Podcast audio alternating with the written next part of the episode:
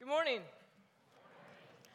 My name is Lauren Shirley, if you don't know me, and I am Cindy Palmer's daughter, and I'm the communications director here, and sometimes they let me from back out of the sound booth to, to come up and speak, so um, I'm grateful for the opportunity.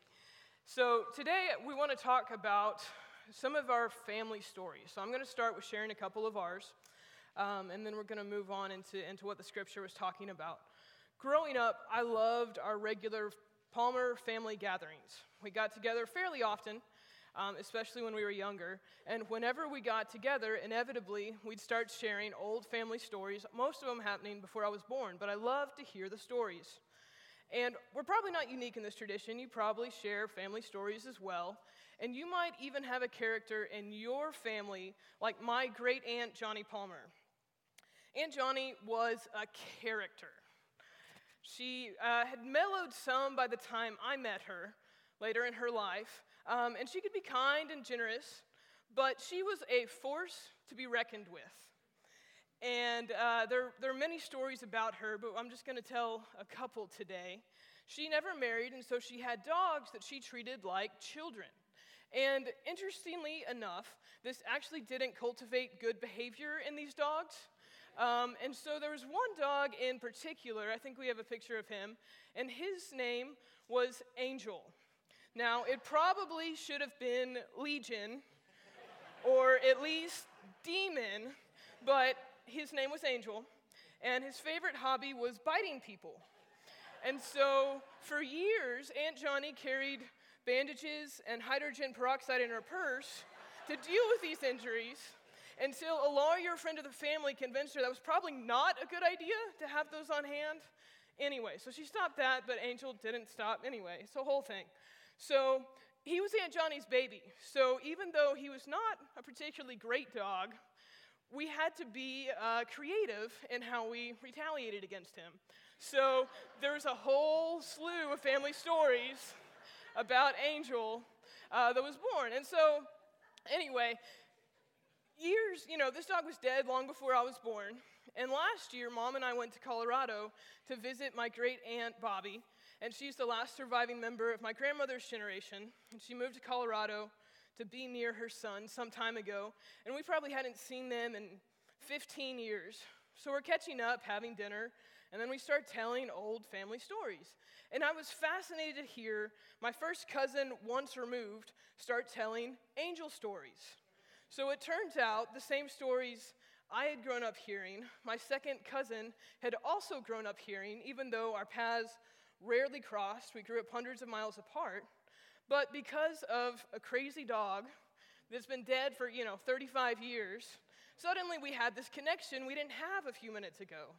And so that's the power of stories, of family connections, and remembering those things together. And so as humans, we tell stories. We retell stories. We create cultures around the stories that we share together.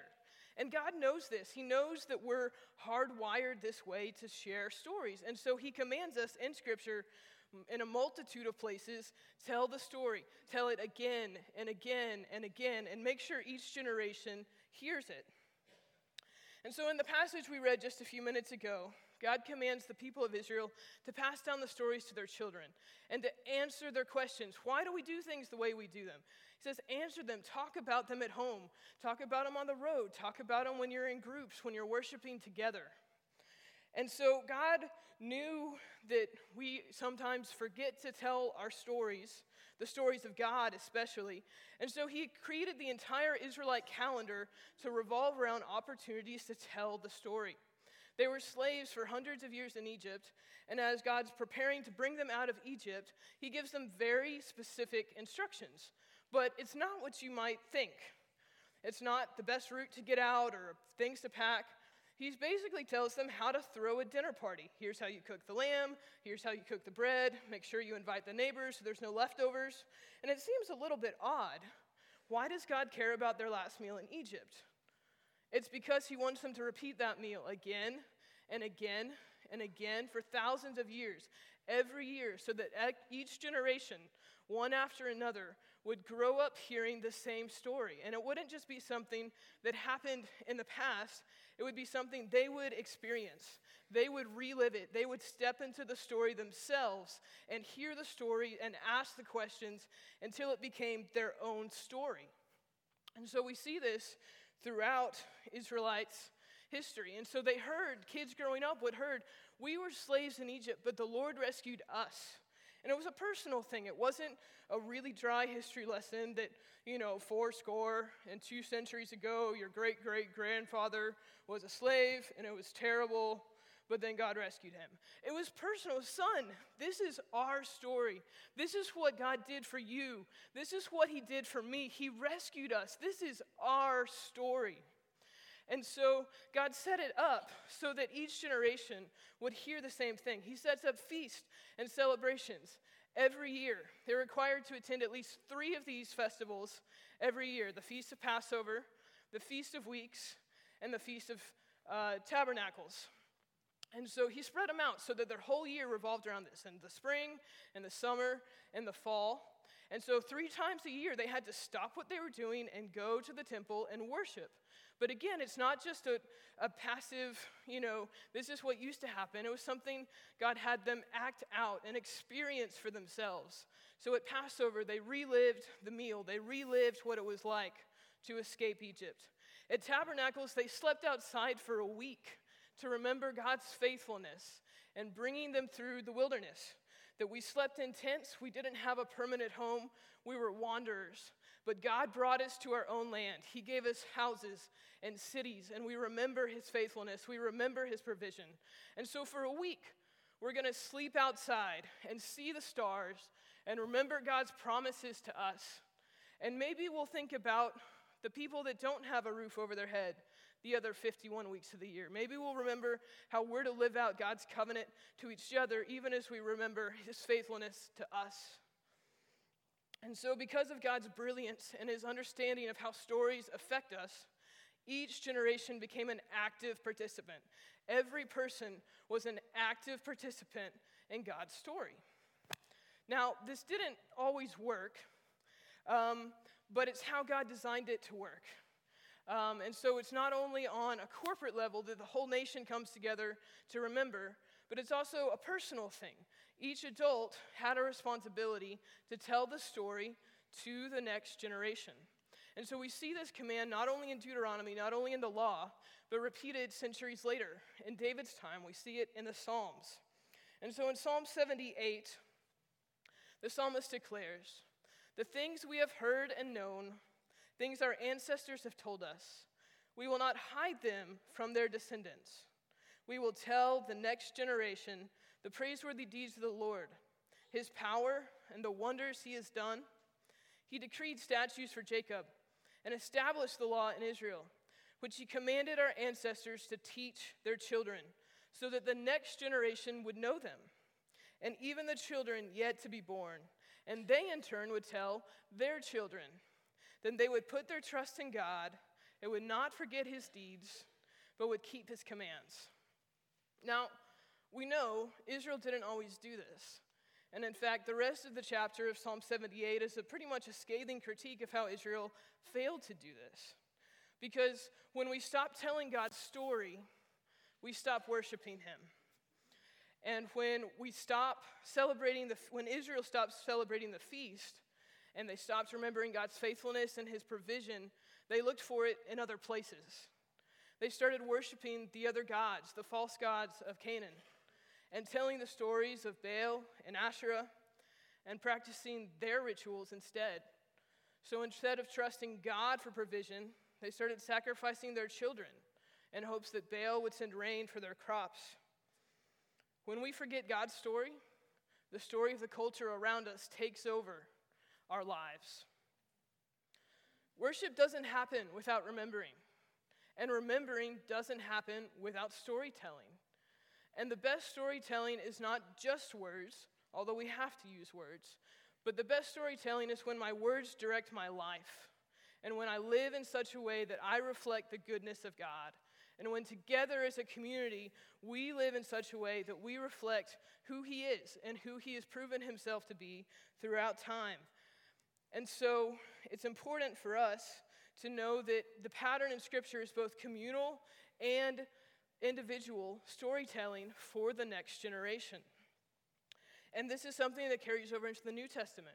Jesus does it himself as he initiates uh, what we know now is, is Holy Communion.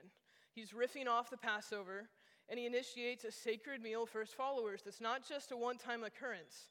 He tells them to repeat it often in remembrance of him. The Greek word for remembrance is anamnesis. It's not recalling facts that have no impact on your life. It's an active remembrance. It's remembering and responding. It's remembering and choosing to live in a different way because you've heard the story and it hasn't just been something that goes in one ear and out the other. It doesn't just rattle around in your head, but it seeps into your bones. It becomes the heartbeat of your life. Because when we realize what God's story is and what it can do for us, it changes us. It changes the way we see the world. It changes our understanding of why things are the way they are and what we're supposed to do about the broken world we live in. It changes us. And so we remember salvation history, this whole huge story of God, what he's done from the very beginning throughout the Scriptures until now. We don't remember it because the facts are important. We remember it because it's our story. It's our family legacy. And God calls us, just like he called the generations before us, to step into that story and participate it, in it with him.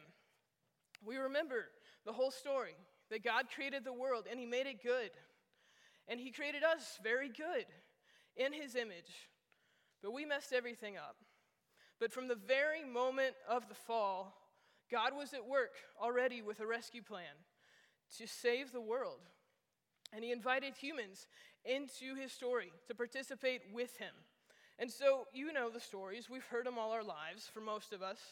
We've heard the stories of Noah and Abraham and Sarah and Moses and Miriam, Joshua, Ruth, David, Isaiah, Daniel. And so these are the stories that give us context for our lives, even though it's happening thousands of years later. Because sometimes we see that they did well, sometimes they completely failed, but always, always, God proved himself faithful. And so we can turn to the Scriptures and find that confidence and know that it will be true for our lives as well. Paul tells us in Romans fifteen, that whatever was written in earlier times, the Old Testament, was written for our instruction, so that through perseverance and the encouragement of the Scriptures, we might have hope. The story gives us strength and inspiration when we have nothing left in the tank.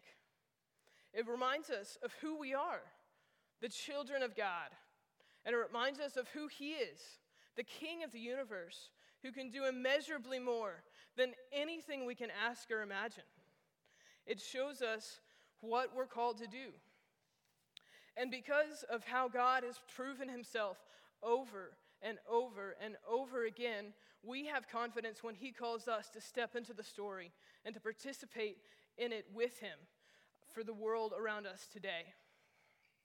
And so the early Christians knew this as well. And so as they're figuring out how to transition from the worship of Judaism, which we see in the Old Testament, uh, to the full revelation of God in Jesus Christ, they develop systems and liturgy to help them do this, to help them remember the story and worship God well. And so liturgy often has kind of a, a negative connotation for some of us, but it literally means the work of the people. It's based on the idea, the truth of Scripture, of the priesthood of all believers.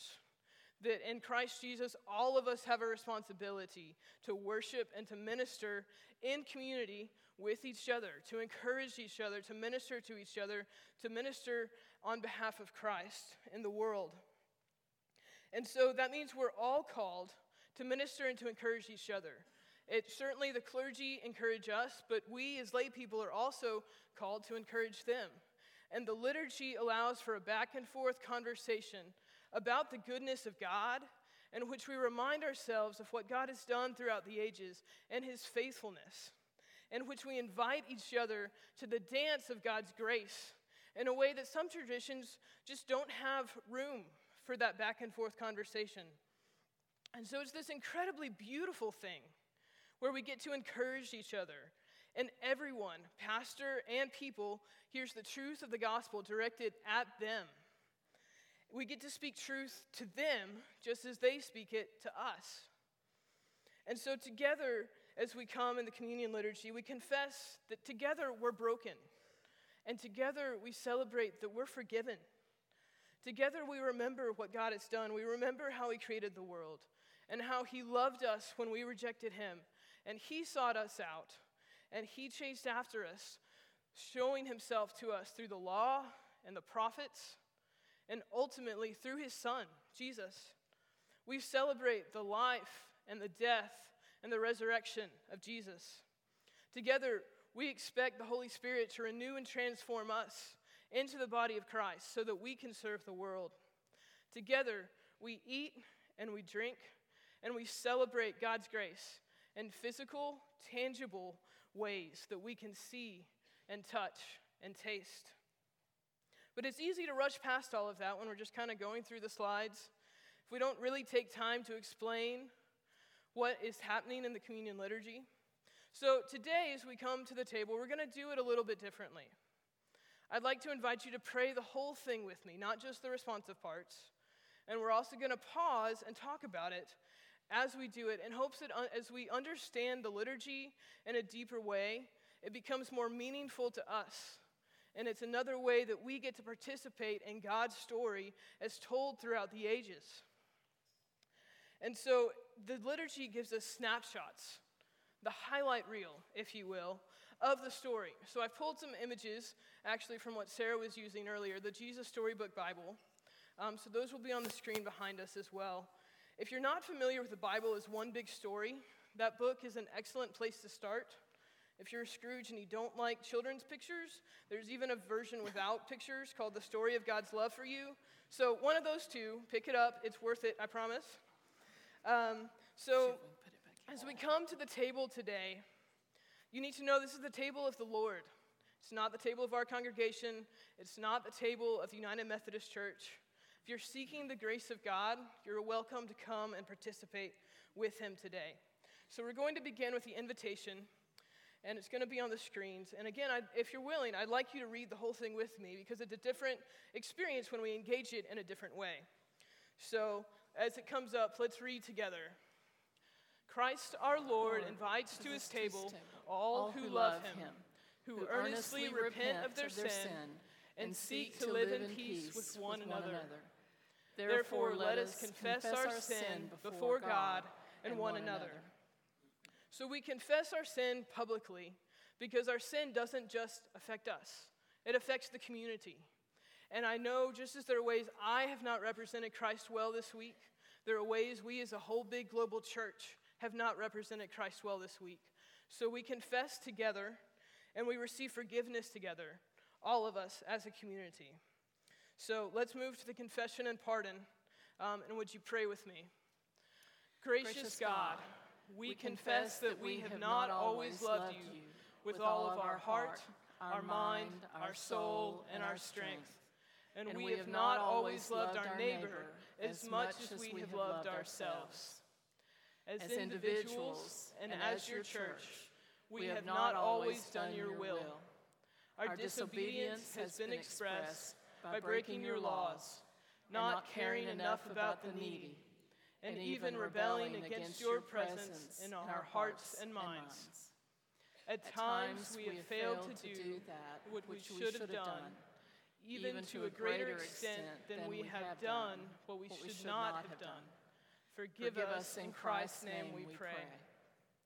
Send your spirit upon us and renew a right spirit in us, thus freeing us once again for joyful obedience and service, and service through Jesus Christ our Lord. Amen. And the next part is the pardon. And so it will go, hear the good news. Christ, Christ died for us while we were yet sinners. sinners. That, that proves God's, God's love toward us. In the name of Jesus Christ, you are forgiven. In the name of Jesus Christ, you are forgiven. Glory to God. Amen. So this next part is the Great Thanksgiving. And the first section is kind of a back and forth conversation. And this has been going on in some form or another for seventeen hundred years at least. We have records from the Jerusalem church in the three hundreds doing the same back and forth conversation, the same essential language here, translated, obviously. Modern English wasn't a thing. Um, but this is, again, where you see the priesthood of all believers. We're encouraging each other, calling each other to worship, blessing each other, just like I would on an individual level. Before the service, uh, Chiv said, God be with you. That's about what we're going to say here in just a second. Um, that's what we do all the time. It's just we do it all together um, in this moment. And we say, okay, whatever we brought in with us, all of our hopes, our fears, the good things that happened this week, the bad things that happened this week, we lift them all up to God and say, God, everything that's in my heart, I give it to you. I give it to you, and I will worship you regardless of what's going on, because you are worthy to be worshiped. And so that's what we're going to do now. Um, and this is something, this is part where we're actually saying it to each other. So if there's someone next to you and you actually want to look at someone and say it, um, that's totally okay at this moment. So let's begin uh, with this next section. The Lord be, be with, with you, you and, and also with you. With you. Lift, lift up your hearts. We lift them up to the Lord. Let us give thanks to the Lord our God. It is right to give our thanks and praise. Everything that follows this is one continuous prayer to the Father until we get to the very last amen. So it's a continual thing, and it's Trinitarian. We're talking to the Father, and we reference what Jesus does and what we're asking the Spirit to do, but it's directed to the Father. And again, it's reminding us and reminding Him, in a sense, of this is what you've done through the ages. This is how you've proved your faithfulness. And right now, we're responding to your faithfulness and asking you to move in our lives right here and right now. So let's pray together through the next sections of the Great Thanksgiving. It is, it is right, right and, a and a good and, and joyful thing, always and everywhere, to give thanks to you, Father Almighty, Creator of heaven and earth. You formed us in your image and breathed into us the breath of life. When we turned away and our love failed, your love remained steadfast. You delivered us from captivity, made covenant to be our sovereign God, and spoke to us through your prophets. So even though we've turned away time and time again, the prophets spend a lot of time critiquing more than, hey, you're doing great, you know, and that's co- true of our lives as well, that we often need to return to the Lord, to repent and turn back to Him, and He's always calling us to that. And so even though we fail, God invites us and calls us up into the worship of heaven, and that's what we do in this next part. We see these glimpses with Isaiah and John and Revelation of the throne room of heaven. And every time there are angels, they're constantly saying, holy, holy, holy is the Lord God Almighty. And so as we participate in this next part, we're joining the worship of heaven and all creation, which is really an incredible privilege. So let's let's continue the prayer together. And so, with, with your, your people, people on earth and all the company of heaven, we praise your name and join their unending hymn. Holy, holy, holy Lord, God of power and might, heaven and earth are full of your glory. Hosanna in the highest. Blessed is he who comes in the name of the Lord. Hosanna in the highest. And so now with that last part, we shift to what was prophesied over Jesus as he rode into Jerusalem. And so now we shift to looking at the life of Jesus and what he did for us. And so again, we have snapshots, the major things that happened in Jesus' life. Um, and so it's summarized as the gospel here. And so no matter how terrible the sermon is, whether it's a rookie preacher or a wishy-washy veteran, the liturgy gives the gospel faithfully. It's chock mm-hmm. full of scripture, and every time it's read, the gospel is proclaimed. So let's continue as we look at and remember the life of Jesus. Holy are you, and blessed is your Son, Jesus Christ.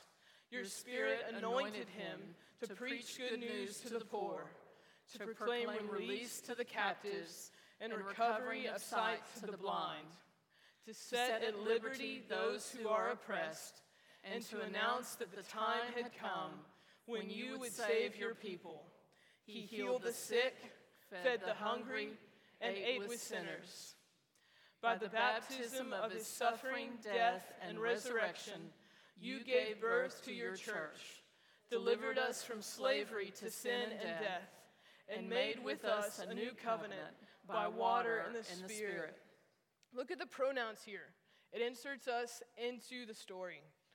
Um, and so you delivered us from slavery, made a covenant with us. Jesus will be with us always. And again, it's not about just what happened in the past, but it's what we're experiencing now. And it's what we carry on into the future as we continue to tell the story, as we live it out. So let's let's finish with what Jesus did for us when he ascended, and then what he did is he instituted communion. When the, when the Lord Jesus ascended, he promised to be with us always, in the power of your words and Holy Spirit.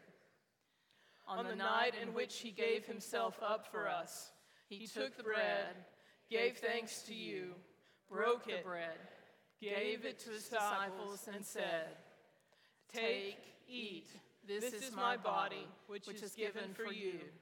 Do this in remembrance of me." When the supper was over, he took the cup, gave thanks to you, gave it to his disciples, and said, "Drink from this, all of you. This is my blood of the new covenant, poured out for you and for many, for the forgiveness of sins. Do this as often as you drink it, in remembrance of me." So as we remember, we respond. Some of the early Christians from the three hundreds, we have some of their writings. And the early Christians, some of them called this sacrament not communion or the Lord's Supper or the Eucharist, but they called it the offering. And the idea is, if Christ has given everything for us, how can we not offer ourselves completely to him? And so this is a moment for us to be re-energized and recommissioned to be the body of Christ. And so we offer ourselves to God as we continue to pray. And so, in remembrance of these, your mighty acts in Jesus Christ, we offer ourselves in praise and thanksgiving as a holy and living sacrifice in union with Christ's offering for us as we proclaim the mystery of faith. Christ has died. Christ is risen. Christ will come again. As Methodists, we do believe that communion, what we do here, is a sacrament. And all that means is that we're not simply remembering from a distance. It's not just thinking about an event that happened thousands of years before we were born. We believe this is a means of grace for us, right here, right now. From a biblical perspective, grace is personal. It's another way of saying when we experience God's grace in this moment, it's a way to say that God is sharing himself with us in the deeply personal way. So these, through these physical elements, we experience Jesus in a way that nourishes us spiritually, even though we can't exactly explain it or understand what's going on. Uh, but we experience him in this moment, in this bread and wine, in a way that is different than anything else you might eat. You might eat tacos for lunch. It's different than that. It's, it's, it's something that we experience spiritually that physically Um, it's unique about what happens here. And so this next part of the prayer is called the epiklesis. It's asking the Father to send the Holy Spirit on the bread and wine, that we would experience Jesus together in this moment in a unique way, and that we would become more like Christ, that we would actually become the body of Christ and carry on his ministry in the world. So this consecration is always led by a pastor, because that is part of their unique calling to minister to us on behalf of God. Pour out your Holy Spirit on us gathered here and on these gifts of bread and wine. Make them be for us the body and blood of Christ, that we might be for the world the body of Christ, redeemed by his blood. By your Spirit, make us one with Christ, one with each other, and one in ministry to all the world, until Christ comes again in final victory and we feast at his heavenly banquet. Through your Son, Jesus Christ, with the Holy Spirit in your holy church, all honor and glory is yours, Almighty Father, now and forever. Amen. And now, with the confidence of the children of God, let us pray the prayer he taught us to pray. Our Father, who art in heaven, hallowed be thy name. Thy kingdom come, thy will be done, on earth as it is in heaven. Give us this day our daily bread, and forgive us our trespasses, as we forgive those who trespass against us. And lead us not into temptation, but deliver us from evil. For thine is the kingdom, and the power, and the glory forever. Amen.